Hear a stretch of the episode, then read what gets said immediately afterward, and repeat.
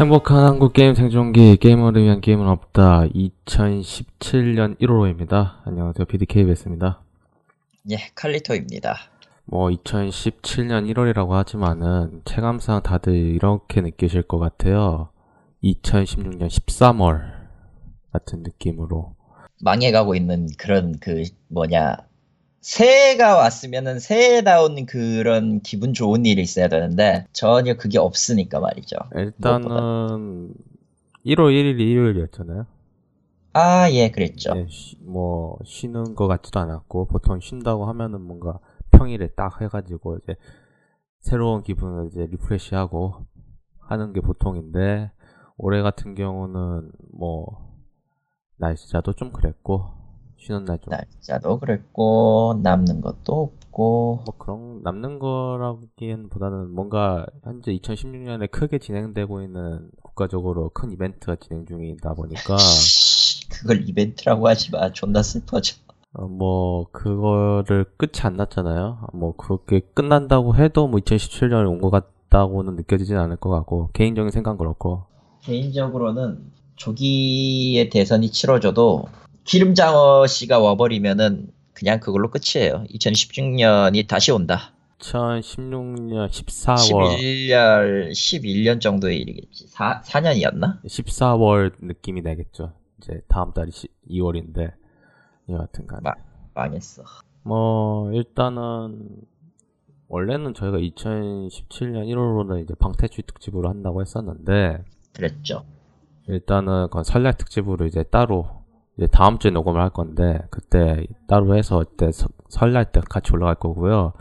사실 국내외적으로 좀 큰일이 많이 터졌기 때문에 그리고 어차피 1월이니까 한 해를 어떻게 볼 것인가에 대해서도 저희 두 명에서 간단하게 전- 정리 좀 하고 하는 식으로 해서 저야 뭐 일이 많아진 거지만은 뭐 연초니까 이 정도는 해야 할 것 같아서 예. 하도록 하겠습니다. 일단은 뭐 1, 2부로 나눌 수 있으면 나누고요. 아니면은 뭐 그냥 1부에 다 이야기하면 딱 좋겠지만은 저희 특성상 네, 시간 조절을 매번 실패하기 때문에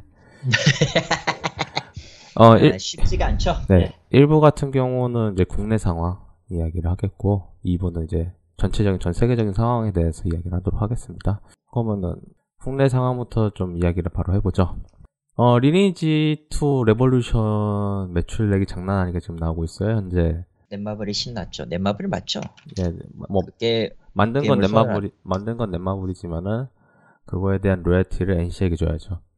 자, 예, 뭐 그거는 뭐 당연한 거니까 뭐 네, 리니지 I, IP 얘기니까 네, 그거는. 그건 예. 당연한 거니까. 그래서 현재 잘 나가고 있고요. 천억 원 이야기가 나왔어요.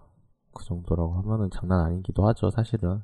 사실상 넷마블은 올해의 그 상장을 목표로 하고 있기 때문에 어떻게든 저게 잘 나왔다는 거는 넷마블에 있어서는 호재죠. 네, 뭐 물론 리니지를 좋아하셨던 많은 분들이 이걸 하고 계시니까 그에 대한 결과물이지 않을까 생각도 들고 또 그것도 있어요. 그것 때문에 이제 리니지를 접속을 잘 안 한대요. 왜냐면 모바일로 하면 되니까. 어, 기- 음. 기존에 이제 PC로 했던 분들이 이제 모바일로 넘어간 거 아닌가라는 분석도 있더라고요. 어, 그거는 뭐, 근데 저는 뭐, 뭐, 리니지 IP에 대해 가지고 뭐 잘 되고 있다라는 생각도 들고, 일단은. 애초에 리니지 IP는 솔직히 말하면은 탈출구는 찾았지만 겨우 탈출구를 찾았다 정도의 느낌이라 저기에서 틀어지면 다음 걸 생각해야 되는데 딱히 다음 길이라는 게 보이지가 않는다는 게 문제긴 하네요. 네, 뭐, 일단은 열심히 하고 있고, 어, 솔직히 그, 두큰 회사 걱정은 저희가 할 게 아니죠. 어, 매번 이야기하는 거지만은, 저희가 걱정할 필요는 없고, 저희가 주식을 샀으면 걱정해야겠죠. 주식이 한 푼도 없는 이상 걱정할 건 별로 없다고 생각하고, 그리고 있어도 뭐 네, 뭐. 있으면 좋겠지만 뭐 예, 뭐. 게임 이야기는 솔직히 연초하다 보니까 딱히 할 얘기는 없고, 뭐, 오늘 중점적으로 이야기할 거는 문체부 이야기를 더 많이 할 것 같아요. 일단은 문체부 뭐, 소프트 파워 경쟁력을 위해 게임 산업 육성에 나섰다 해서 요즘 갑자기 뜬금포로 나오고 있는 제 4차 산업혁명 이야기가 좀 나오고 있는데, 늘 있는 그 정부의 눈먼 돈 줄 테니 누가 좀 훔쳐가라 작전이죠. 예. 뭐, 일단은 지원은 해주는. 거니까, 뭐, 예, 뭐, 지원은 해주는 거고, 지원 없이는 뭐, 시작도 못 하는 거는 뭐, 초기 산업은 마찬가지니까 뭐 그게 나쁘다고는 생각은 하진 않는데 이번에 창조경제 사건 터진 뒤로 그걸 믿고 이제 미래를 투자하셨던 많은 스타트업 분들이 좀 고생을 많이 하고 계세요. 그 이야기 저희가 11월로 했나? 있어야 한것 같은데. 하기 간단하게 얘기는 했죠. 예, 그러니까 뭐 일단은 뭐 문체부 예산 다 잘렸다는 이야기는 저희가 저번 화에서 얘기를 했고 솔직히 네. 뭐 이거는 뭐 하긴 해야 하는 이야기니까 뭐 이미 계획이 잡혀 있는 거니까 이게 나쁘다고 할 수는 없어요. 근데 200억 원 규모 뉴 콘텐츠 펀드를 해서 투자 활성화를 노력한다 이야기를 했는데 글쎄요 예산으로 본다고 하면은 그렇게 크진 않다고 생각을 하거든요. 왜냐면은 예산으로서 말하기에는 조금 적은 분량이긴 해요. 네, 음. 그러니까 애매하죠. 그리고 뭐 이걸 제- 예산을 탄다고 해서 이제 이번 국정농단 사태 이후로 그래서 이걸로 유지를 할 수 있는 거에 대해서 좀 한계가 있잖아요. 솔직히 저희 대한민국 같은 경우는 일단은 테스트 베드잖아요. 네, 대다수 스타트업도 그렇게 생각하시는 것 같고 제 생각에는 여기서 하고 이제 국외적으로 이제 중국이라던가 일본이라던가 미국으로 이렇게 나가서 이제 좀 크게 벌리는 게 일인데 사실은 이제 중국 같은 경우는 이제 자체적으로 이제 개발 역량이 채워졌으니까 서- 서서히 문을 닫으려고 하고 있고. 일본 같은 경우는 일단은 취향 자체가 저희랑 크게 다르잖아요. 게임 같은 경우는 그것도 있고 좀 그 성향이라고 해야 될까요? 성향 자체가 많이 틀어져서 네, 그렇죠.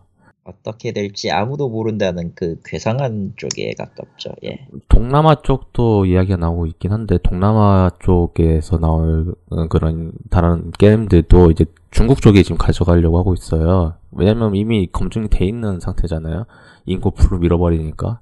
그렇죠. 그러니까 뭐 이미 돼 있고 시장 된다고 하면은 뭐 동남아 퍼블리셔 입장에서는 어, 저거 사가지고 하면 되겠다. 뭐 기술력도 상당히 나쁘지 않고 그래픽도 나쁘지 않고 또 한국 쪽 개발자들도 많이 그쪽으로 넘어갔으니까 그 제가 뭐 그런 거에 대해 가지고 동남아 쪽에 대해 가지고 시장이 어떻게 돌아가는지 잘 모르지만 뭐 한국 게임 상당히 호응 좋았다고 했- 이야기가 나왔었거든요 저번에 실제로 꽤 실제로 꽤 많은 돈을 벌고 있는 우리나라에서는 이제 서비스를 접었지만 예 동남아나 중국이나 외국에서 많이 벌고 있는 이제는 이름도 잘 모르는 몇몇 게임 이제 뭐 잊혀질 만한 몇몇 게임들이 아직도 그런 그런 곳에서 명맥을 이어나가고 있죠. 예, 그러니까 뭐 열심히는 하고 있다 하지만 저번에 지스타도 이야기했지만은 뭐 많이 안 온다 이야기가 나오고 있고 뭐 그쵸. 지금은 진짜 조심해야 한다고 생각을 하거든요. 그러니까 왜 이렇게 생각하냐면은 중국도 지금 이제 계속 단계를 올리고 있잖아요. 제재를 예. 뭐 조만간 거의 이제 좀만 삐끗하면 단교까지 갈 것 같은데 아직은 지금 줄타기 하고 있으니까 왜냐면은 서로 서로 지금 이득을 보고 있는 상황인데 아, 도저히 안 되겠다 하고 차라리 그거 끊어버린다고 하면 이제 돌아갈 수 없거든요. 그러니까 그게 상당히 힘든 상황인데 일단은 그 상황을 피하기 위해서는 가장 우선 돼야 할 거는 저 정권 교체 돼야겠죠. 정권 교체가 시작이고 솔직히 이거 복구하는 거 자체부터 한 10, 저는 10년 정도 걸릴 것 같다고 생각하거든요. 그동안에 깨질 자금이나 신뢰도 약이나 이런 것들 생각하면 뭐 근데 저는 그 이전 정권 있잖아요. 그러니까 김, 김대중하고 노무현 정권 때랑 지금하고는 좀한 사양이 다르다고 생각을 해요. 아, 그러니까 이번에 촛불 집회 겪으면서 사람들이 아 우리가 나서지 않으면 안 되겠다라는 그런 생각을 가지게 되니까 우리가 관- 감시해야 하고 관심을 가져주지 않으면 지멋대로 한다는 걸 다 깨닫게 됐잖아요. 그거는 장점 좋은 점이라고 생각을 하고 앞으로 뭐 만약에 된다고 하면은 그렇게 좋은 방향으로 발, 더 크게 될 거라고 생각을 하거든요. 그러니까 뭐 그렇기 위해서는 이제 이번 사태가 좀 제대로 해결이 돼야 하는데 일단 특검이 열심히 해주고 있죠. 근데 얼마 안 남았지.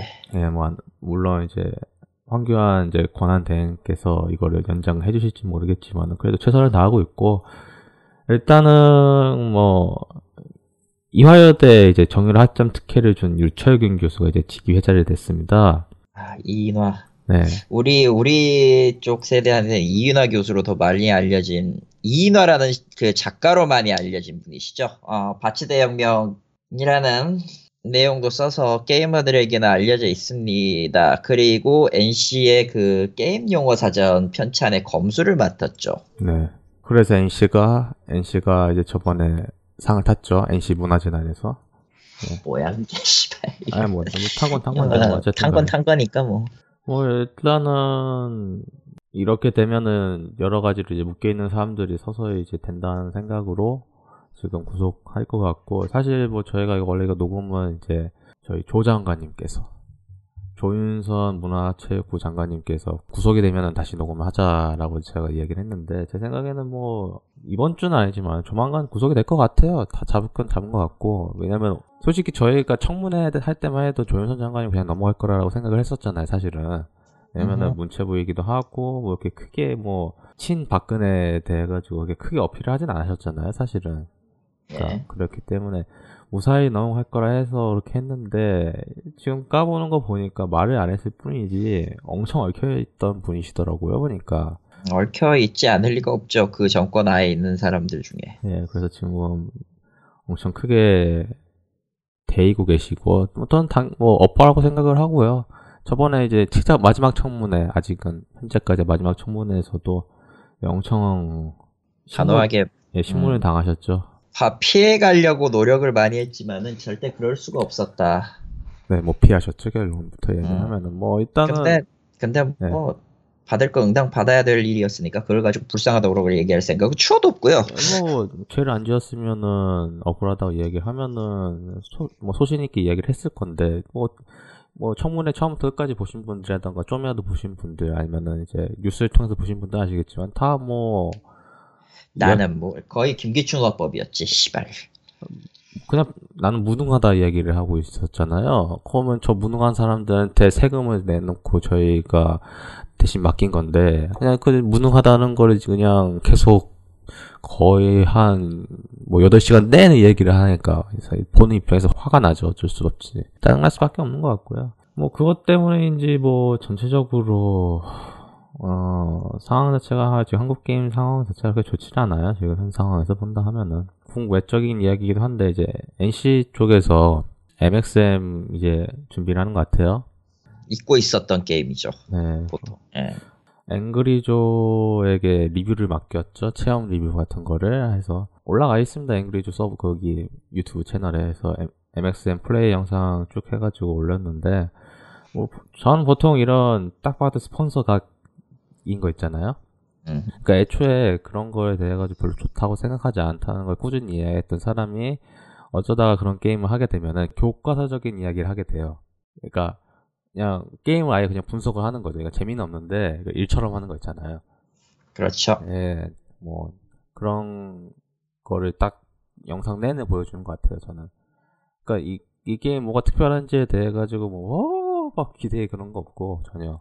그냥 그냥 하는 거 그런 느낌이어서 거기에 내 눈앞에 지금 무엇이 있느냐라는 느낌이죠. 그러니까 뭐 일단은 저희가 그때 이야기했을 때는 MXM 런칭 시기를 놓쳤다. 너무 늦었다. 많이 놓쳤죠. 이 이야기를 그 하- 넥슨 거였지 생각해 보니까 NC가 왜냐면 MXM은 하이퍼 유니버스가 넥슨 거였죠.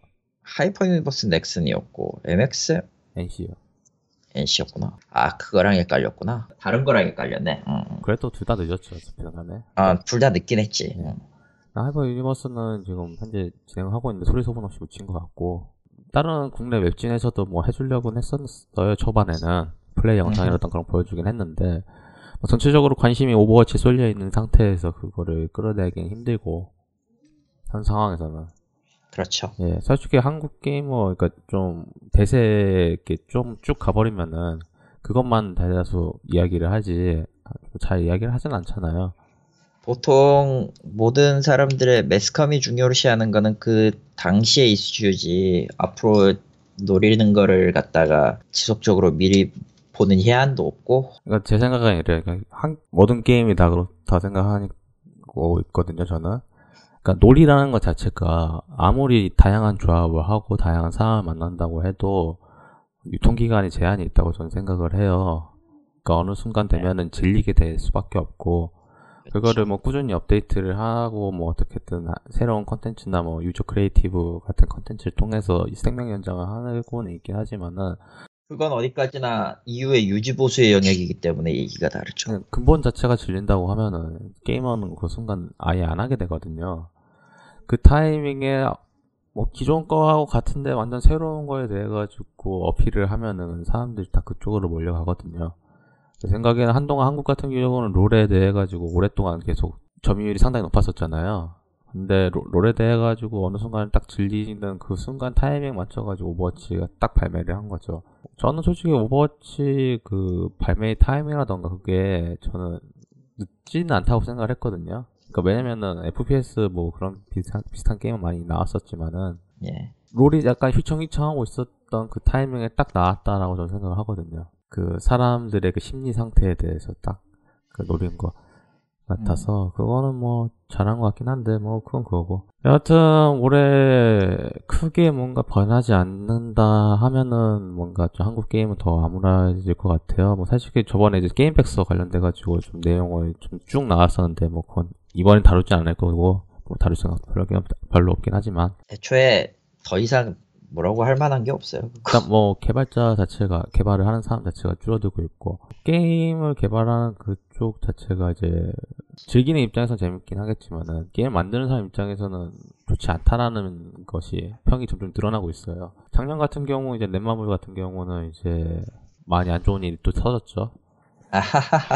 그런 거 생각한다 하면은 뭐 이런 구조적으로 개선이 되지 않을 이상은 이제 뭐 뭐 새로운 아이디어로나 뭐 새롭게 만들거나 그런 거에 대한 것보다는 현재에 대해서 안 좋아하는 그런 비슷한 게임이 나- 계속 나올 것 같아서 그게 더 위험하다는 거죠. 모바일 게임 같은 경우는 개발 기간이 상당히 짧으니까 그러니까 다른 그 온라인 게임들과 비교를 하면은 그러니까 다양한 아이디어를 통해서 다양한 시도를 할 수 있다고 저는 생각을 하지만은 그거에 대해 가지고 제대로 이야기를 하지 않고 그냥 비슷하게 카피해 가지고 한다 하면은 뭐 한계가 있겠죠. 아니 뭐 안주는 할 수 있어요. 안주는 할 수 있다고 보는데 안주는 할 수 있어요. 왜냐면은 회사가 모든 걸 다 짊어지고 뛸 수 있는 그런 건 아니니까 안주는 할 수 있다고는 보는데 그건 그거고 시도는 어느 정도 그 할 수 있어야 된다고 보는 사람이기 때문에 저는 그렇죠. 해야 된다고 보는 사람이라 그게 옳으냐 나쁘냐를 떠나서 일단 음, 전 그래서 그나마 저번에 이제 지스타 그때 컨퍼런스 갔을 때 있었잖아요. 그, 네. 그 강남에서 했던 거. 넥슨이 그래도 역시 넥슨답다. 그래도 자기들이 뭘 할지에 대해 가지고 그래도 하는 것 같다라는 생각이 들어가지고 솔직히 전 프로젝트 듀랑고는 제가 올해 나고 하거든요. 네. 이 지금 3차 베타 중인 걸로 알고 있고 계속 다듬고 있고 이런 걸 어떻게 해야지 돼가지고 지금 계속 focusing을 맞추는 것 같아요. 사실은 이게 좀 시- 새로운 시도잖아요, 사실은. 그러니까 그렇죠. 그렇다 보니까 이거 어떻게 하면 더 나아질까에 대해 가지고 계속 끊임없이 고민하는 것 같고 고민하는 건 좋지만 그래도 오래 넘기면 좀 듀랑고도 힘들 것 같다는 생각도 들거든요. 그러니까 올해 좀 나왔으면 하는 소망이 있고 넥슨 같은 경우는 듀랑고도 있겠고 뭐 그 저번에 이야기했던 여러 게임들이 있었잖아요. 이블 이블 팩토리인가 이블 컴퍼니인가 그것도 있었고 이블 이블 컴퍼니겠지 네. 아무래도 그리고 뭐 저희가 이제 설날 특집으로 올렸었던 클로저스 있었잖아요. 클로저스. 예. 클로저스가 2주년을 맞이했습니다. 야 이- 벌써 2년이 됐단 말이죠. 살아남았어요. 일단은 당분간은 이거 상태 유지를 한다고 하면은 클로저스 서비스는 종료될 것 같다고 생각은 안 해요.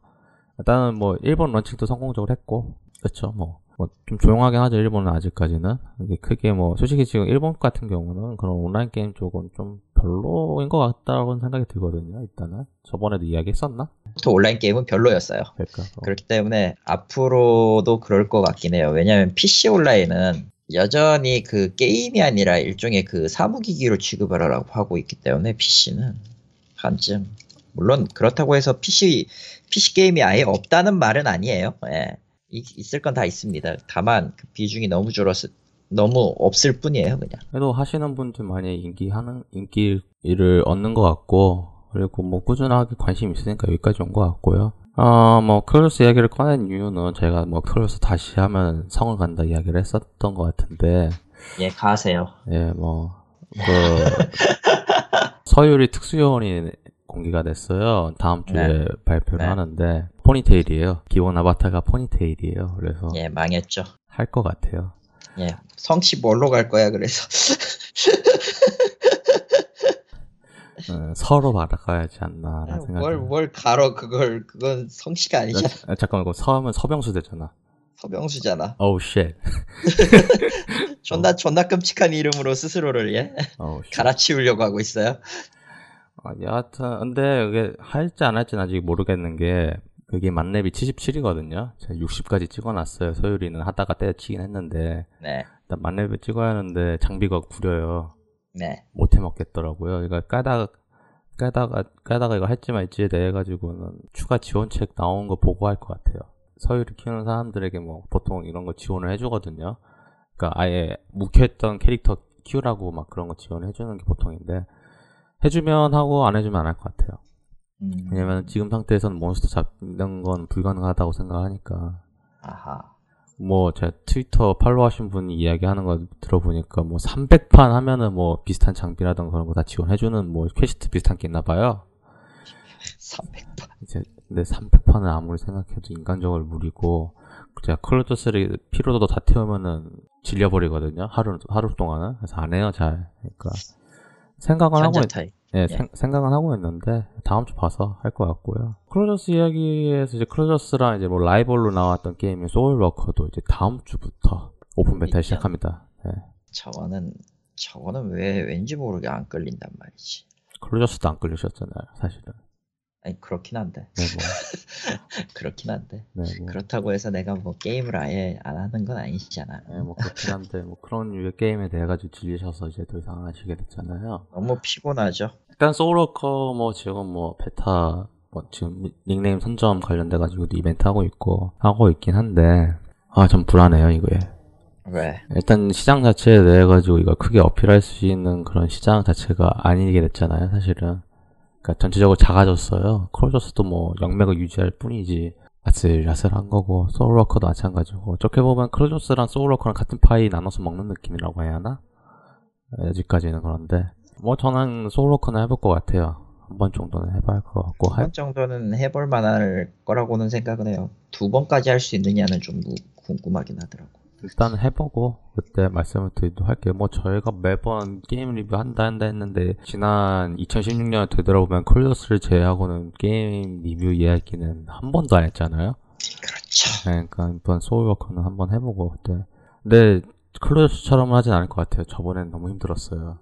전 캐릭터 다 만렙 찍고 하는 건 솔직히 인간적으로 너무 힘들었거든요. 저는. 그거는 하지 말라고 했는데 아, 한 자, 자네 잘못이야. 예, 뭐, 그러니까, 일단은, 캐릭터 하나만 해가지고, 한번 전체적으로 이야기는 한번 해보도록 하겠고요.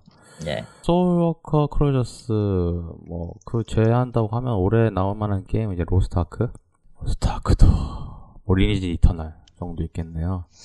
리미시터들은 더 하기가 싫은 것들만. 뭐, 대, 뭐, PC게임은 이 정도고, 모바일 게임은 솔직히 뭐, 따로 홍보를 할 필요 없이 바로 하- 런칭을 해버리니까, 지금 현 상황에서는. 아직까지 뭐, 순위 보시면 아시겠지만은, 음. 리니지가 최고예요. 리니지는 뭐 늘 그랬죠. 음.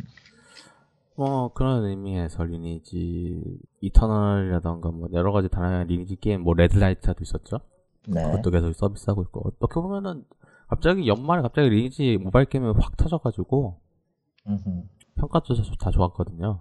그러니까 뭐 NC는 어떻게 보면은 그냥 리니지로 올해 한 해는 먹고 산다 그런 것 같고 뭐 신규로 뭐 할 것 같지는 않다고 생각을 해요. 뭐 MXM 나온다 해도 시장 반응 본다 해도 솔직히 지금 현재 e스포츠를 이끌어가고 있는 거는 롤하고 블리자드잖아요. 예. 그거 그틈 사고에서 뭐 e스포츠 한다 하기에는 솔직히 애매하거든요. 뭐 그리고 노하우가 있는 것도 아니고 사실 블리자드는 오랫동안 했었고 e스포츠 관련돼 가지고 했었고 롤 같은 경우도 좀 처음엔 시행착오가 있었지만 이제는 영매가 유지할 정도로 쭉 할 수 있게 됐었잖아요. 그러니까. 그 틈바구니에서 MXM이나 뭐 다른 게 들어간다 하기에는 솔직히 힘들 것 같아요. 예를 들어서 뭐 WCG인가? 그 씨. 그런 거 뭐 된다면 모르겠는데 그 추가 소식을 제가 좀 업데이트가 안 돼가지고 한국에서 더 이상 안 하는 걸로 알고 있거든요. 그거 애매합니다. 약간 여하튼 간에 뭐 전체적으로 좀 올 한국 시장은 우울할 것이다. 뭐 이야기를 했고요. 결론은 전 세계적으로 한번 이야기를 해보죠. 다행히 한딱 30분 반 이야기를 해서 다행인데 일단은 플레이스테이션 어, 플레이스테이션 같은 경우는 일단은 프로 런칭 성공적으로 했다고 봐야겠죠. 프로랑 플레이스테이션 VR 런칭 둘 다 나쁘지 않고 가격이 솔직히 나쁘지 않잖아요. 비싸지도 않고 그나마 뭐 열심히 지금 활달고는 있는데 뭐 요즘 들어가지고 뭐 다들 아시겠지만 게임 소식이 확 줄었어요 전체적으로 콘솔 콘솔은 특히 더 그렇죠. 일단은 뭐 호라이즌 게릴라 쪽에서 나오는 게임 있잖아요. 그게 발매가 곧 있으면 돼요. 그리고 소리 소문 없이 없었던 이제 바이오하자드 7.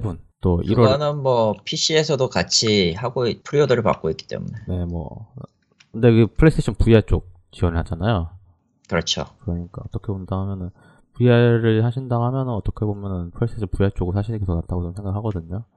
애초에 그 키친도 플레이스테이션 VR로 나왔으니까. 음. 그러니까 혹시 키친도 체험하시고 싶은 분들은 지금 현재 올라가 있어요. 그러니까 VR 갖고 계신 분들은 체험하실 수 있고 저도 영상 봤는데 그거 키친 아 사람들의 호응이 그렇게 좋을 수밖에 없다라고 생각할 수밖에 없는 게 VR에 대해 가지고 제대로 된 제대로 이해가 된 스크립트로 체험 코스를 만들어 놨더라고요. 특히 그 마지막 장면 있잖아요. 그거 진짜 와 그거 만약에 쓰고 있는 상태에서 한다고 하면은 진짜 등골이 오싹할 정도로 엄청난 체험을 간접 체험을 겪을 수 있고 바이오하자드랑 그런 뭐 공포 게임들 뭐 쭉 있겠지만은 전체적으로 일단은 시장 자체가 좀 조용하게 지내는 느낌이라고 해야 하나? 뭔가 크게 발표를 하고 있지 않잖아요, 사실은 이제는. 왜냐면 게임 자체가 줄어버려가지고. 그랬죠. 네, 그렇다 보니까. 플레이스테이션 같은 경우는 뭐 특별하게 작년에 공개된 거 이상으로는 뭐 특별하게 이야기가 나올 것 같진 않아요. 뭐, 라스트 오브 어스라던가, 2라던가 뭐 그런 거 뭐, 이미 다 공개를 했으니까. 근데 그건 언제 나올지에 대해가지고는 이제 공개를 안 했고, 뭐 6월 넘어서 나올 것 같다고 생각하거든요, 저는. 그러니까, 플레이스테이션 같은 경우는 아직 잘 나가고 있고, 앞으로도 잘 나갈 것 같다. 뭐 이 정도로 할 것 같고, 더 심한 건 엑스박스 쪽이죠. 엑박은 예 뭐라고 할 말이 없네요. 뭐 최근에 스케일바운드가 취소를 됐습니다. 뭐 솔직히 저는 그거 취소될 것 같다고 생각을 했어요. 왜냐면 E3 때 공개됐었던 거 있잖아요. 데모 영상이라든가 그런 거. 예, 예. 전체적으로 좀 플레이가 좀 느려요. 이게 좀 답답했었고, 솔직히 보는 입장에서. 그러니까, 프레임이 어쩌다 뭐 그렇다 하는데, 저는 그거에 떠나가지고 그냥 게임 자체가 느려가지고, 왜냐면은 기존에 이제 그런 느린 게임 잘 안 만들었었잖아요, 사실은. 그렇게 만들기도 힘들고요, 사실. 아, 그니까, 플레이가 느린 게, 음. 플래티넘 게임즈가 추구하는 방향은 전 아니라고 생각을 하거든요. 음. 솔직히 여태까지 나왔던 플래티넘 게임즈 생각을 해보시면은 뭐 베요네타라던가 그 로봇 입고 싸우고 이게 뭐였더라? 뭐였더라? 하여튼 뭐 대표적인 베요네타 만든다 해도 솔직히 속- 속도 상당히 빠르잖아요. 빠른 페이스에 빠른 레벨 디자인 해가지고 팍팍팍 넘어가는 게 장점이면 장점인데 이번에 나왔던 그 스케일바운드 같은 경우는 좀 뭔가 좀 그 처음에 초기에 E3 때 나온다는 그 게임 있었잖아요. 그 영상은 나왔었던 거는 상당히 빠르고 스타일리시하고 그랬었거든요. 그래서 이제 게임이다 생각했는데 몬스터 헌터랑 뭐 데빌 메이 크라이랑 섞어놨는데 속도는 몬스터 헌터 쪽으로 가보려는 것 같아서 왜냐면 어, 어쩔 수가 없는 게 그 용이라던가 그런 몬스터가 크게 크잖아요. 솔직히 뭐 빠르게 움직일 수 없는 동물이잖아요. 사실은 뭐 움직이게 빠르게 움직인다고 하면 또, 또 이상하게 받아들일 거니까. 어, 그건 그렇죠. 그러니까 그런 거 생각을 하면은 뭐 다행히 뭐 이럴 수- 좀 정도를 찾아가지고 한 것 같긴 한데 그 플레이어도 느리니까 좀 답답한 거 있어가지고 난 저는 별로 재미없다 생각을 했었거든요 처음에. 근데 뭐 취소가 됐으니까. 일단은 뭐 여러 가지 솔직히 지금 마이크로소프트가 큰 위기이긴 해요. 왜냐면은 first party 게임이 거의 다 발매를 했잖아요. 이제 2015년에 공개됐던 게임들이 이제 속속 발매를 했었고 그렇게 평도 그렇게 좋지 않았어요 사실은 퀀텀 브레이크 같은 경우도 그랬었고 여러 가지로 좀 많이 힘들고 있는 상황에서 추가로 게임 공개된 게 하나도 없잖아요 아직은 아무것도 없죠. 네 그러니까 하, 하나도 없는 게 아니지, 이건. 아무것도 없는 거지. 뭐 2월달에 이제 헤일로 워즈 발매를 하고요 워즈 2 발매를 하고 그거 외에는 뭐 다 독점은 아니고 멀티긴 한데 지금 멀, 멀티죠? 멀티는 우선순위가 지금 플레이스테이션으로 맞춰져 있잖아요 그러니까 힘들죠 어떻게 보면은 그렇다 보니까 올해 E3 때 우리 키라즈씨께서 스콜피오를 들고 나오실 건데 지금 현재 스콜피오 플러스 헤일로 차세대 신작 이야기가 나오고 있어요 응? 근데 저는 헤일로만으로는 충분하지 않을 거라고 보거든요. 빡은 지금 위치로만 보면 굉장히 몰렸죠. 몰려 있고 어떻게든 돌파구를 찾아야 되는 지금 시점인데도 불구하고 그냥 보고만 있어도 얘들이 지금 일을 안 하는구나는 알겠거든. 아, 일은 하는데 발표를 못 하니까 이- 가만히 있는 걸 수도 있어요. 그러니까 뭐- 아니에요. 일을 못 하는 게 맞아요. 왜냐면은 액박 진영은 과거 서드파티나 인디게임 때도 그랬지만 이 사람들이 그 개별 회사들에 대한 스케줄이나 일정 관리 같은 거를 절대 조율 안 하고 질르는 것 같더라고요. 이번 스케일바운드 취소 건도 게임의 내용은 둘째 치고 개발사하고 통보 없이 일방적으로 마소 먼저 뿌리고 이래가지고 마소 먼저 내용을 뿌려버려가지고 플래티넘도 내용을 잘 몰랐고 심지어 대표마저도 이게 무슨 개소리냐고 내가 무슨 병이 있어가지고 이렇게 이렇게 나왔다는데 이게 무슨 개소리냐고 할- 말할 정도로 내부에서 뭔가 지금 마소 마이크로소프트와 개발사 자체 간에 양자 간에 합의가 제대로 이루어지지 않고 있다는 거는 어림짐작을 할 수 있어요. 실제로도 과거 XNA 시절 때 XNA로 인디게임 사업 지원했던 시절 때에도 해당 개발 자들하고는 일체 거의 소통이 없었던 걸로 알고 있어요. 질러버린 거일 수도 있겠고 솔직히 가장 하면 안 되거든요. 해서는 안 될 짓이죠. 그러니까 일하는 입장에서 플레이스테이션 게임장 언젠가 또 다시 일할 수도 있잖아요. 그러니까 지- 그렇죠. 그 뭐 프레임 해결이라든가 그런 거에 기술적인 문제를 떠나서 다시 일할 수 있는 상대방에게 그냥 무례하게 그냥 질러버리는 거일 수도 있으니까 그거는 받는 입장에서는 짜증나죠 솔직히 말하면은.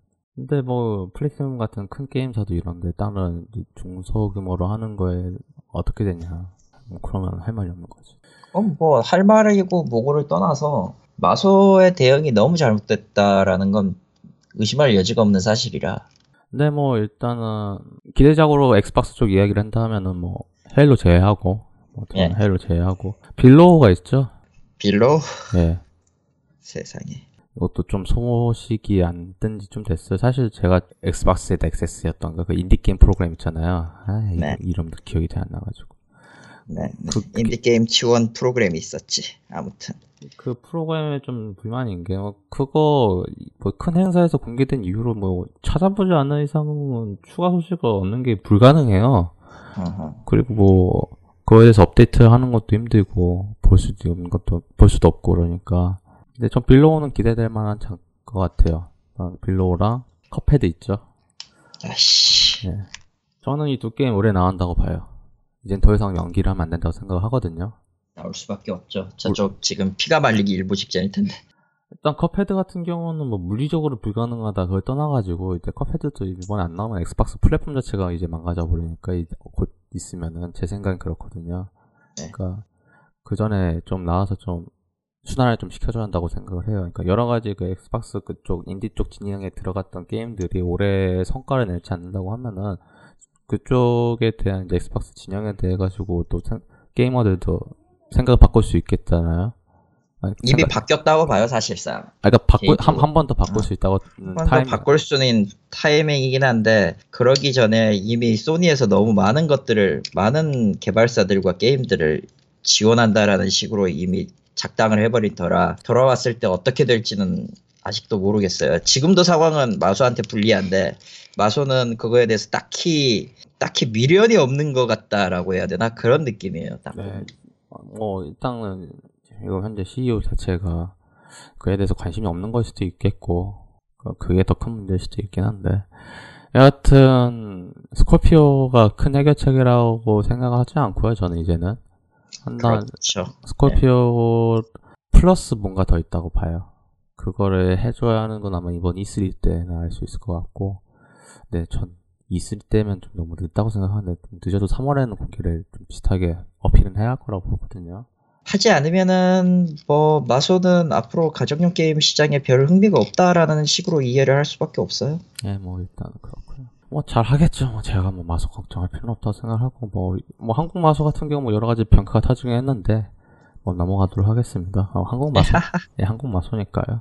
한국은 한국이니까요. 예. 어차피 한국 마소나 한국 닌텐도나 똑같지. 이제는 뭐 똑같은 입장이지 뭐. 이제 마지막 닌텐도 이야기를 길게 할지 안 할지 모르겠지만 최대한 정리하는 식으로 할게요. 보통은 저희가 컨퍼런스 나오면 컨퍼런스 정리를 싹 다 해버리는데 굳이 그렇게 할 필요는 없을 것 같고 이미 이미 나올 건 다 나왔다고 봐. 아, 물론 그건 나왔는데 이제 한국말을 또 정리를 해줘야 한다 생각은 전 하는데 보통은 오늘은 아... 굳이 이번에 할 필요 없다고 생각하고 네. 닌텐도 스위치 2017년도 3월 3일 발매고요. 엔화로는 29,900엔이고요. 달러로는 299.99달러입니다. 뭐 플러스 마이너스 한다 하면은 한국 하나로 35 40만 원, 30 32만 원 돈 정도 될 거예요, 지금. 달러로 하면 35만 원. 근데 중요한 건 이거예요. 한국은 대상 외입니다. 일단은 뭐 발매할 것 같지는 않고요, 당분간은. 당분간이 아니라 저는 아예 없다고 봐요. 아, 왜냐면은 처음에 그 컨퍼런스 발표했을 때 일본, 캐나다, 유럽, 북미, 홍콩 이렇게 정해놓고 그 외 국가들을 3월 내로, 내라고 했는데 어지간한 경우에 각국에 있는 닌텐도 지부 있잖아요. 지사라고는 안 해요. 그쪽에 그쪽 홈페이지에도 정보를 게재하도록 돼 있어요. 거기 동시다발로 한국 닌텐도는 아무것도 올린 게 없습니다. 앞으로도 안 올라갈 거예요. 한국은 아마 이제 모바일 휴대용 기기, 그러니까 3DS 쪽. 아니 뭐 모바일 휴대용 기기도 아닐 거고 개인적으로는 슈퍼마리오 런도 늦게 들어온다라고는 하지만 아예 안 들어올 가능성이 매우 높고요. 그리고 결정적으로 마지막 3, 3DS 기준으로 이제 게임 라인업을 정리하고 안 된다 싶으면 그냥 조용히 물러가는 식이 될 것 같아요. 어차피 한국 시장 같은 경우는 한국 닌텐도 팬이 있긴 하니까 어차피 구매하실 분들은 다 이제 일본 가서 구매를 하실 거라 생각을 하고 그러니까 추가로 두 개 구매를 하진 않으니까 어떻게 보면 이게 좀 악영향일 수도 있는 게 좀 기다렸다가 사가지고 한꺼번에 산다 하면은 뭐 나름 어느 정도 시장이 있다 판단이 되긴 하는데 일본에서 사가지고 오니까 그게 계산이 안 되잖아요. 그러니까 굳이 정발해야겠어? 라는 생각으로 버팅기는 것 같고 아니요, 그거 아니에요. 전혀 그렇지 않아요. 이거는 제가 확신을 갖고 얘기할 수 있는 부분이 몇 개가 있어서 첫 번째로는요, 한국에 들어올 수 있으려면은 상황이 많이 바뀌어야 돼요. 기본적으로. 예를 들면은 지금 닌텐도 지금 삼다수 한국판 쓰시는 분들은 굉장히 불편한 게 많으실 텐데 기본적으로 니, 마이 닌텐도를 들여올 방법이 없어요. 한국에서. 이 마이 닌텐도가 현재 지금 닌텐도 네트워크 두 번째 버전인가 될 거예요. 한국 삼다수는 그게 아예 영원 앞으로도 안 될 거거든요. 왜냐면은 시스템 자체가 바뀌면은 그거에 대한 인증을 여러 개를 해야 되는데 은근히 까다롭고 귀찮거든.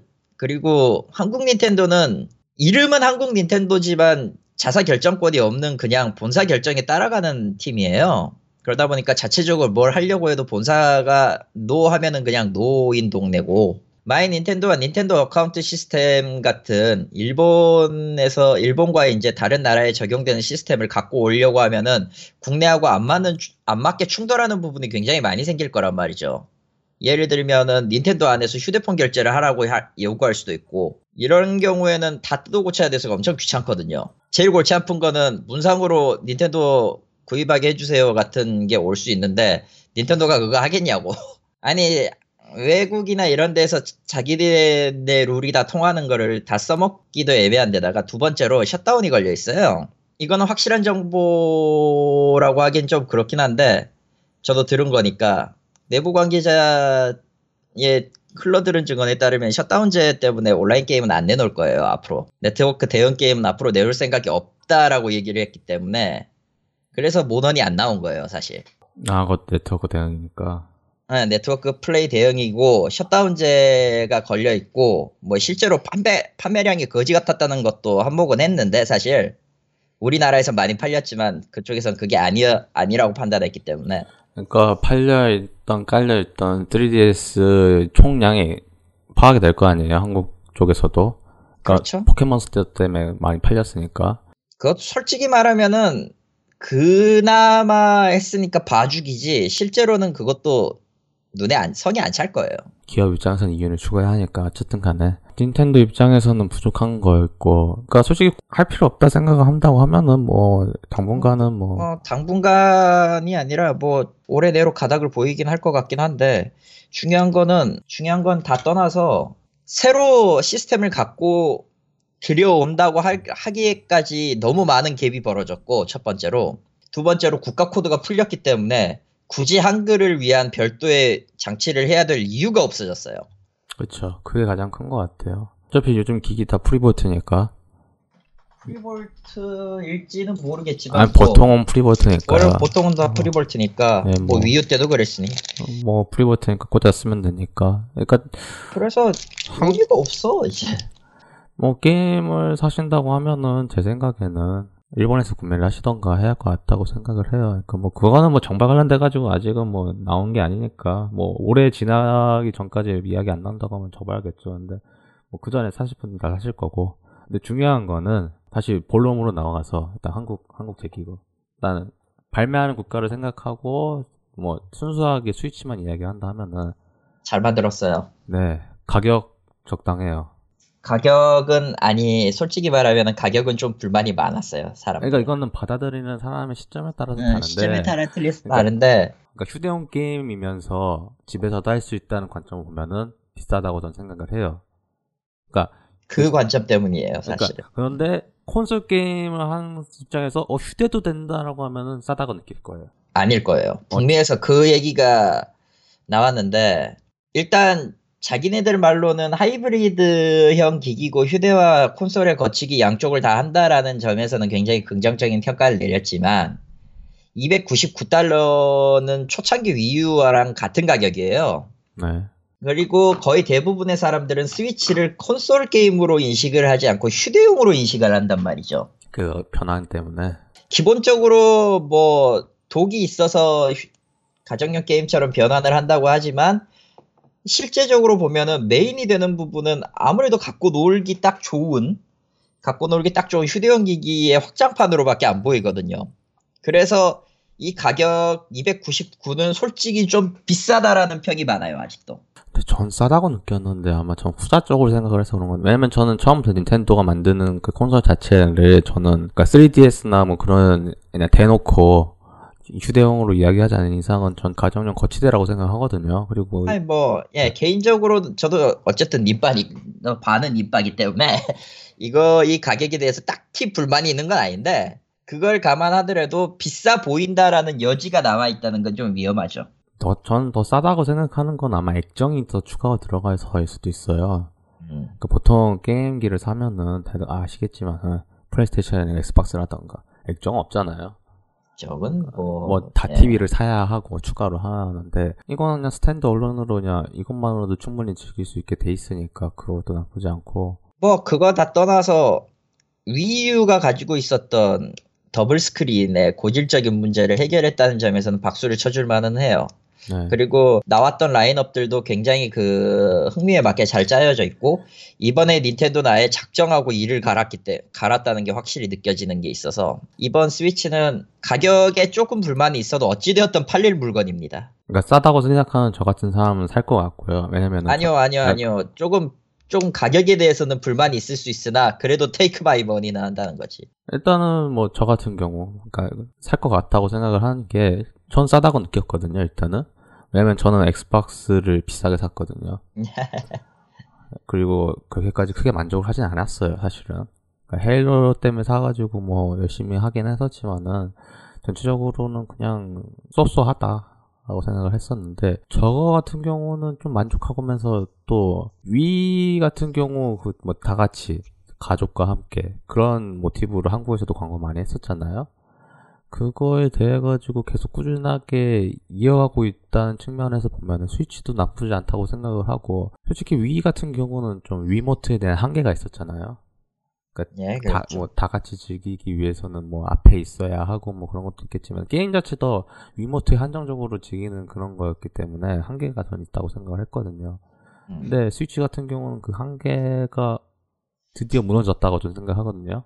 음흠. 특히 그 스트리트 파이터, 물론 가격은 full price고, 이제 개품 개새끼라고 욕을 할 수 있겠지만은, 그걸 제외하고, 그러니까 순수한- 아, 예. 스파는 그냥 욕해도 돼요. 예. 그걸 제외하고 그건 그냥, 아니야.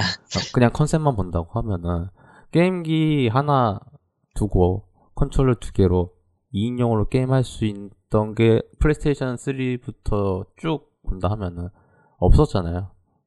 거의 없었죠. 그러니까 게임을 같이 한다 그런 컨셉 자체가 어느 순간부터 사라졌는데 그러니까 스위치에서 그게 다시 부활한 느낌이 들었거든요. 물론 온라인으로 같이 할 수 있다고 이야기하실 분들도 있겠지만은 옆에서 같이 친구들이랑 같이 하는 거랑 온라인에서 하는 거랑은 또 다르다고 저 생각을 하거든요. 그리고 그런 아니 그 느낌은 매우 많이 다르죠. 그리고 그걸 경험했던 저는 세대였기 때문에 왜냐면 저 오락실에도 있었고 친구들과 같이 게임 같이 했고 집에서 그랬던 시절이 있었기 때문에 그거를 다시 경험할 수 있는 그런 기기가 다시 나왔다는 생각도 들고 솔직히 요즘 컨트롤러 있잖아요 게임 음. 컨트롤러 하나 주잖아요 하나 주죠. 두 개예요 물론 물론 컨셉상으로는 하나인데 그거를 분리해서 쓸 수 있다는 거죠 그래서 그 스트리트 네. 파이터 컨셉 영상 보면서 어, 저게 가능해? 저거 괜찮겠네라는 생각이 든 거죠. 물론 배터리가 3시간밖에 안 되긴 하지만은 이게 USB type C거든요. C죠. 충전 샤오미를 샤, 샤오미를 쳐 달 수가 있어요. 예, 달 수 있기 때문에 충분히 뭐 매- 밖에서 돌아다녀서 할 수도 있는 것 같고 그리고 뭐 게임 3시간 뭐 할 필요도 없잖아요, 사실은. 저도 솔직히 스- 여러 가지 모바일 기기 뭐 대표적인 거 하나 둘씩은 써봤거든요. 근데 저는 아직도 스- 아이폰만 써요. 그러니까 스마트폰 하나만 쓰는 게 일단 제가 아이패드를 처음 샀는데 그냥 그거 그냥 스마트폰으로 하면 될 거를 왜 굳이 이거 사야 하냐라는 생각이 들었거든요. 첫 번째가 그거였고. 노트북 같은 경우도. 노트북 같은 경우도? 뭐 컴퓨터 그 배터리 같은 경우 확 달 수도 있고. 솔직히 제가 지금 맥북 오랫동안 쓰고 있기 때문에 이건 솔직히 자- 자- 작업용이지 뭐 게임할 수 있는 상황이 아니에요. 음. 솔직히 전 노트북으로 게임할 생각도 별로 없고. 그러니까 왜냐면은 어, 노트북 자체에 너무 무리를 가는 느낌이 들어가지고. 솔직히 이거 노트북은 솔직히 말하면 게임용으로 쓰기에는 좀 그렇죠. 어, 아예 작정하고 나온 거 빼면. 아니 뭐 디아블로를 깔긴 했어요. 돌아는 가요. 아 돌아는 가요. 그 인, 인텔 내장 외, 내장 프로세 외- 그 그래픽 프로세서로 돌아가긴 해요. 아, 그렇겠지 그거야. 돌아는 가는데 얘가 비명을 지른단 말이에요. 팬이 막 돌고 막 그러니까. 그렇겠지. 어이구야. 야 무슨 노, 노트북에 무슨 끔찍한 짓을 하고 있는 거야, 지 아, 물론 그 15인치 외장 달린 걸로 하면은 괜찮다고는 하는데 근데 저는 그냥 노트북은 그냥 게임용으로는 생각 안 하거든요. 물론 요즘 그 몇몇 컴퓨터 제작사는 게이머용 컴퓨터 있잖아요. 노트북, 아, 게이머용 노트북을 많이 내놓고 있긴 한데 저는 그거 다 돈질이라고 생각을 하고 이동하면서 게임 할지는 않거든요. 저는. 그러니까 제가 그래요. 그러니까 딴 사람들은 모르겠는데 여하튼 간에 그런 거 생각을 하면은 스위치 같은 경우는 순수하게 완전 게임기잖아요. 게임만을 위해서 만들어진 기기잖아요. 그렇죠. 솔직히 제가 그 아이패드라던가 스마트폰이라던가 게임 외적으로 할 수 있는 게 있으니까 그 게임 외적으로 하니까 게임을 잘 안 깔고 잘 안 하게 되더라고요. 모바일 같은 경우도 그런데. 근데 이건 순수하게 게임으로 만들어진 게임용 기기다 보니까 아 이거 게임 틀 때 게임만 하면 되니까 순수하게 음. 크게 나쁘지 않다고 생각하거든요. 그런 의미에서 크기도 액정 크기도 상당히 커요. 제가 비타를 살 바, 살려고 했다가 안 샀던 이유 중 하나는 뭐 여러 가지 있긴 하지만은 액정이 전 충분히 크지 않다고 생각했거든요. 네. 근데 액정도 정, 액정도 크고 가격도 나쁘지 않고 구성도 나쁘지 않아요. 문제는 이번에 공개된 건 기기 가격은 공개가 됐지만 게임 가격은 공개가 안 됐죠. 60달러 선이라고 하더라고. 아 그럼 DLC가 있겠구나. 60달러면 DLC인데. 왜냐면은 그거 full price로 해- 한다고 하는 게 좀 많이 힘들죠. 애초에.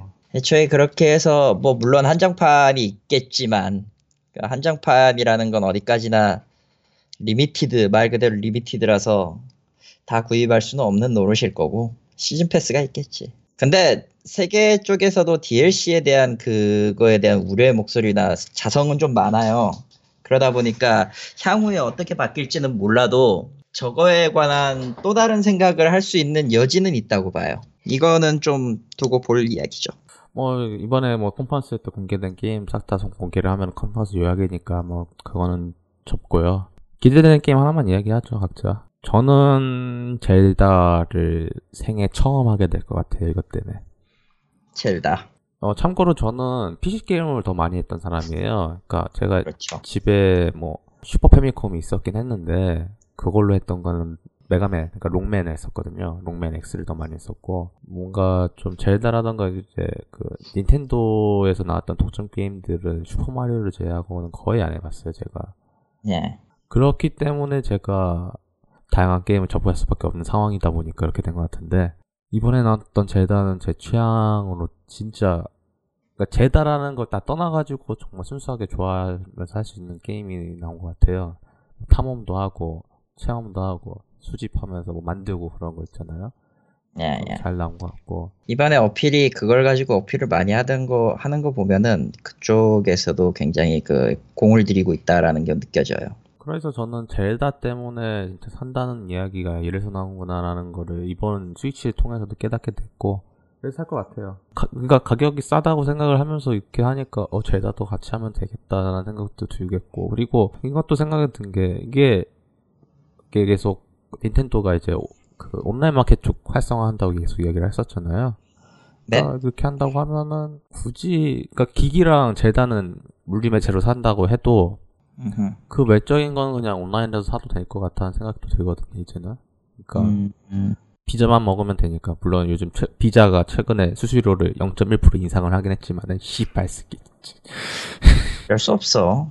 카드라는 건 뭐, 그런 거니까요. 뭐 어쨌든 간에 그건 그거 제한다 하면은 뭐 이제 온라인에서 사면 되니까. 예. 근데 문제는 이제 물량인데 저는 물량이죠. 저는 일본 가서 살 것 같다고 생각하고요, 일단은. 국내 저도 일본에 갈 것 같아요. 네, 만약에 한, 한다 하면 12월 달에. 저는 근데 스위치는 좋아하긴 하, 그러니까 좋다고 생각하는데 여건상 첫 번째 안 되고요. 그렇게까지 급하게 이거 없으면 못 사야 되겠다 정도는 아니거든요, 제가. 난 나는 아마 당일까지는 아니더라도 나오는 시기에 맞춰서 사긴 살 것 같아요. 느낌이. 그래서 저는 좀 이제 물량 안정화 되고 뭐 그런 이야기 나올 거 아니에요? 그때 가서 좀 일정 잡아가지고 사러 갈 것 같아요. 이거 진짜 순수하게 스위치만 사러 갈 수도 있다고 저는 보거든요. 3월 3일날 런칭작은 젤다만 나오는 게 아니고 한 7종 정도 되는 것 같긴 한데 암즈도 개인적으로는 꽤 파티 플레이용 게임으로서는 꽤 할만할 것 같다라고 생각을 했어요. 1, 2, 3, 1, 2, 스위치나 암즈나 기본적으로 원래 닌텐도 first party가 만드는 번들 비슷한 제공 게임이긴 한데 아마 뭐 늘 그래왔지만 닌텐도는 자기들이 만드는 거에는 자기가 넣, 자기들이 넣었던 기능을 100% 활용하려고 하거든요. 아마 이번에도 같은 느낌이 되지 않을까 싶고요. 그리고 그것 때문에 암즈나 원투 스위 원투 스위치나 전부 개인적으로 기대를 하고 있습니다. 원투 스위치는 그냥 무료로 들어가겠죠? 설마 아닐 거예요. 사야 돼요? 아마도 닌텐도가 절대 그거를 공으로 풀 리가 없잖아. 정신 차려. 아, 그러니까 이번에 패키지 구성 요소에서 게임이 빠졌던 게 설마 그게 기본으로 들어가지 않고 사라고? 음, 사야지. 모드의 위랑 똑같은 거예요. 뭐 사실 제가 닌텐도 게임을 산 적이 거의 없다 보니까 음. 솔직히 요즘 닌텐도가 어떻게 돌아가는지 모르겠긴 한데 뭐 시장에서 큰 방향이 있을 거라고 생각은 하시나요? 전 세계적으로 본다고 하면은 이미 반향은 시작됐고요. 이게 만약에 크게 된다고 하면은 이제 기존에 있던 현재 콘솔 시장에서도 받아들이는 입장에서 좀 다르게 느껴질 거 아니에요? 지금 현재 보면은 그렇죠.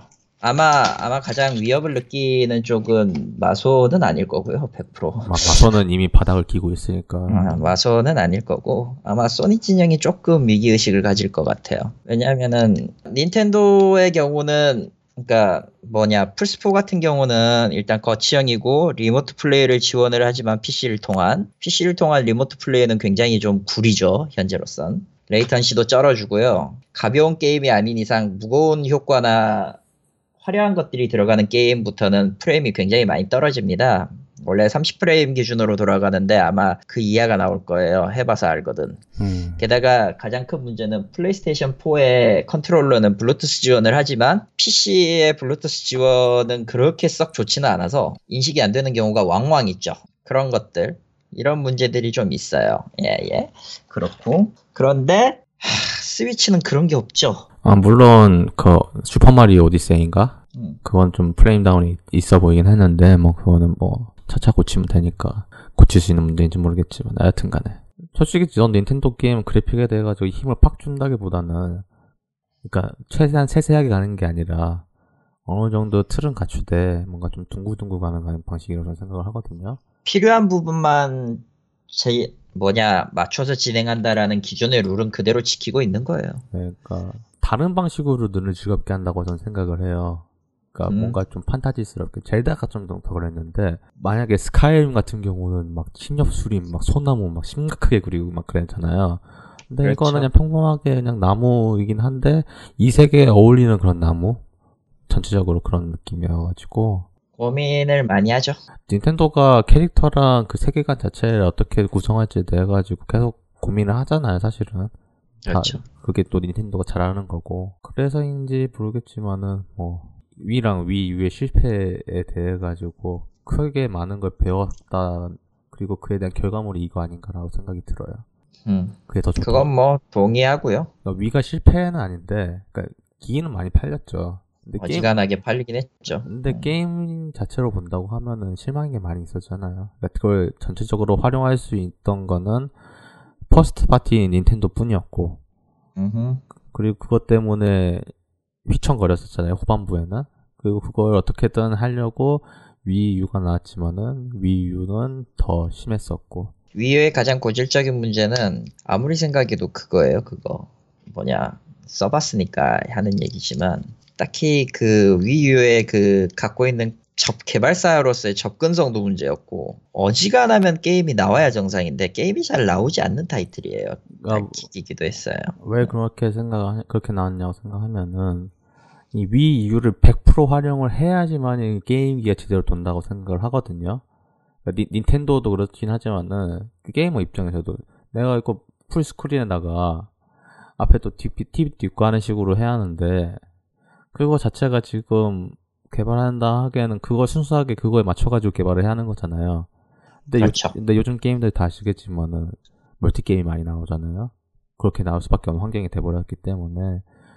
근데 이번에 나온 거 본다고 하면 어 스크린 굳이 다 쓸 필요는 없어. 뭐 근데 쓰면 좋은데 안 써도 돼. 이렇게 돼- 좀 약간 기기 자체가 좀 약간 허용해주는 느낌이 됐잖아요. 많은 것들을 독자 규격에서 서서히 배제하고 있다라는 느낌도 들고요. USB-C를 쓴 게 닌텐도가 드디어 고집을 약간 꺾었다라는 걸 느끼게 해준 좋은 사례 중에 하나라고 보기 때문에 이제 애플이 USB-C를 쓰면 되겠군요. 아이폰에다가. 그럴 일은 없겠지만은. 절대로 그럴 일은 없겠지만은. 걔들에게 그런 걸 바라지 마시고요. 예. 걔들에게 그런 걸 바라느니 그냥 아이폰 아이폰 8에 8에 멀쩡한 게 나오기를 기대해야지. 어, 저 별로 기대 안 하고 있어요. 아이폰 쓰는 이유는 이게 밥벌이라서 쓰는 거지. 그건 맞아. 예, 그러니까 나는 나는 쓴 게 이거밖에 없으니까 이거 쓰는 거지. 뭐 딱히 아, 이유가 있는 건 아니에요. 뭐, 거의 다 그렇잖아요. 다 그렇게 얘기했어.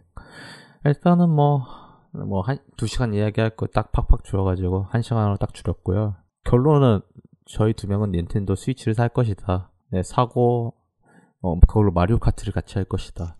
자씨. 이거 마리오 카트도 파티 플레이 가능하잖아요.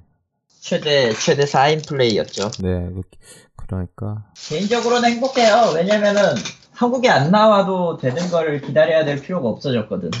아, 근데 그게 문제구나. 전 일본어를 못하지. 영어, 영문 북미판을 사야겠구나. 북미판을 사셔야겠죠. 네. 한다면.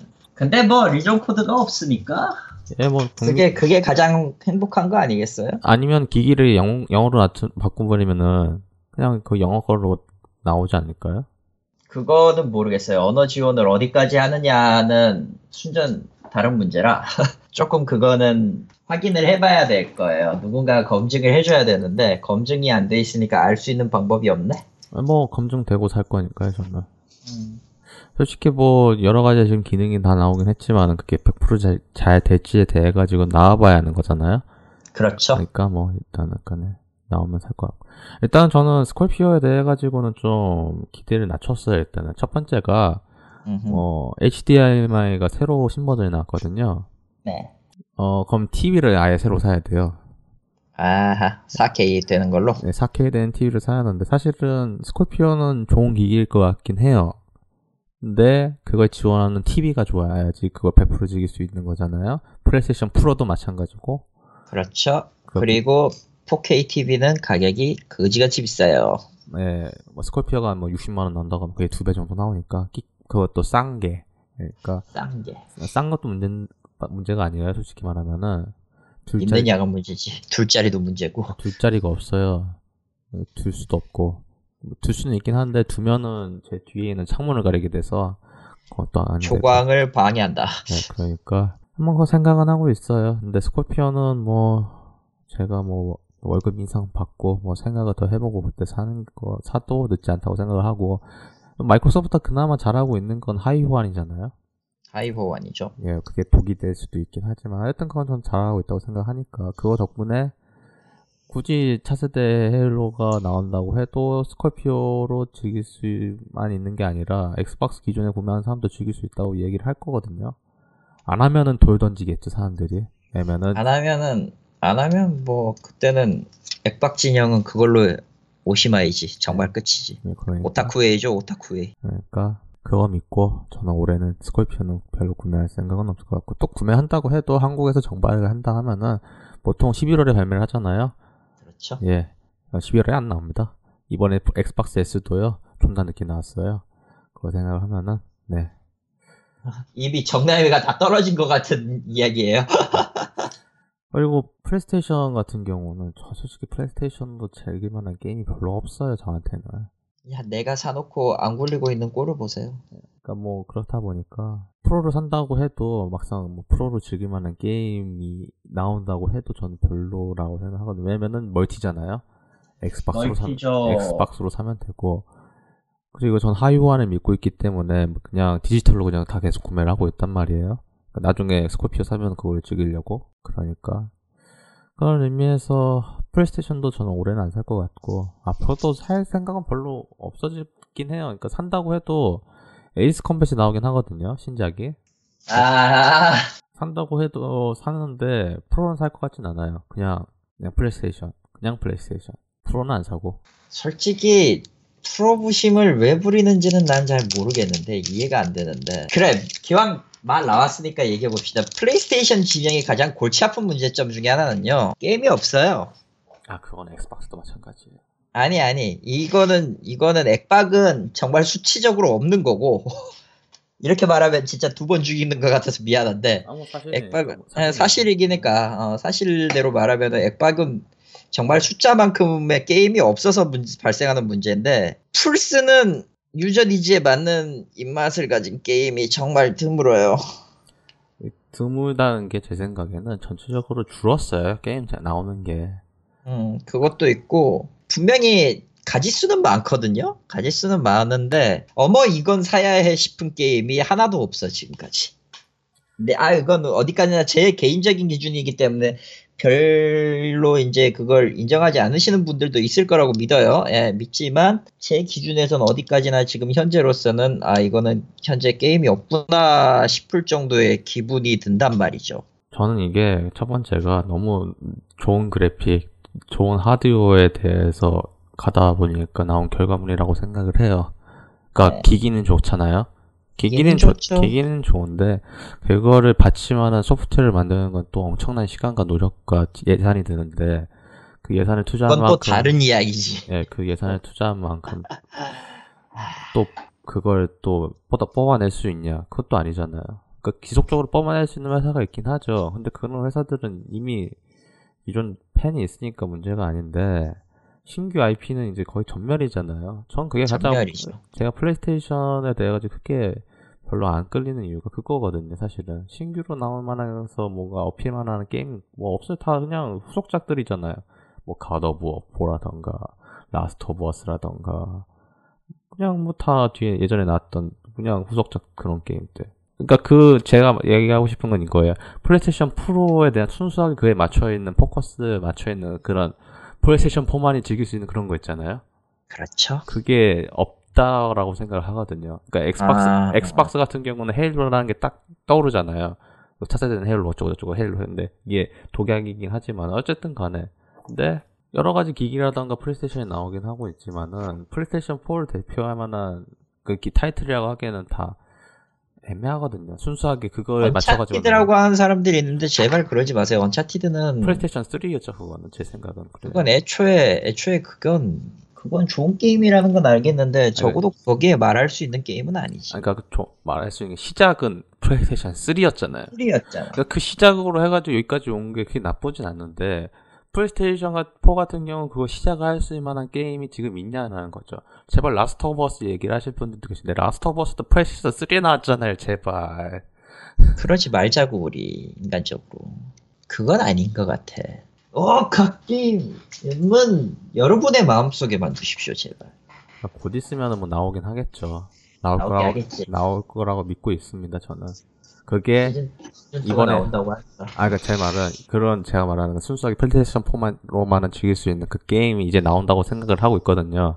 예, 그 포문이, 보고 싶네요, 나도. 그, 아, 그니까 그 포문이 제 소원이긴 한데, 제발 게릴라 이번에 나오는 그 호라이즌 됐으면 좋겠어요. 아, 호라이즌 그거 말하는구나. 제로 던. 네. 제발. 제발. 그랬으면 좋겠는데 처음엔 나도 그걸 좋아했는데 가면 갈수록 짜게 식는 게 어째 좀 좋은 결과가 될 것 같지는 않다라는 그 불안감이 느껴져서 두고는 볼 생각이에요. 예. 호라이즌 제로던은 처음에는 그 사냥하면 서바이벌일 줄 알았더니 뭔가 조금 애매한 게 돼버려가지고 가면 갈수록 아, 여하튼 간에, 저는 얘가 좀 뭔가 좀 해줬으면 해 해줬으면 좋겠어요. 그래도 이거 왜냐면은 너무 이상 너무 지금 플레이스테이션 4는 이거다라는 게 없거든요. 잘 됐으면 좋겠습니다. 그랬으면 좋겠네요. 뭐, 이렇게 해서 간단하게 1호로 1부 이 정도로 일부. 하겠고, 예. 2부는 네, 방탈출 관련돼 가지고 이야기를 하도록 하겠습니다. 물론 이 방탈출 같은 경우는 그 들어가기 전에 서약서를 쓴대요. 뭐 부수지 말래? 아니요, 이 방탈출 관련돼 가지고 이야기하면 안 된다. 음, 음. 이거 스포일러잖아요. 이거 이- 스포일러? 예. 스포일러고 이미 다 공개를 해버리면은 사람들이 안 아, 하잖아요. 재미가 없죠. 예. 재미가 없으니까. 하지만은 순수하게 방탈출 관련돼 가지고만 이야기를 할 수 있을지에 대해 가지고는 저희가 경험을 해보고 오도록 하겠습니다. 참고로 난이도는 최고 난이도를 왜 그랬냐고! 예. 왜 그랬냐고! 어, 네, 네 명이서 할 수 있다고 저는 믿고 있기 때문에 우리 네 명이 그것도 그거지만은 최소 두 명은 어버버 하다가 끝날 것 같단 말이야. 아니요 할 수 있다고 봐요. 믿음. 믿음을 가지고 하면은 할 수 있다고 생각합니다. 조금 찍지 마! 이상 1부 마치도록 했고요. 저는 2부로 돌아오겠습니다.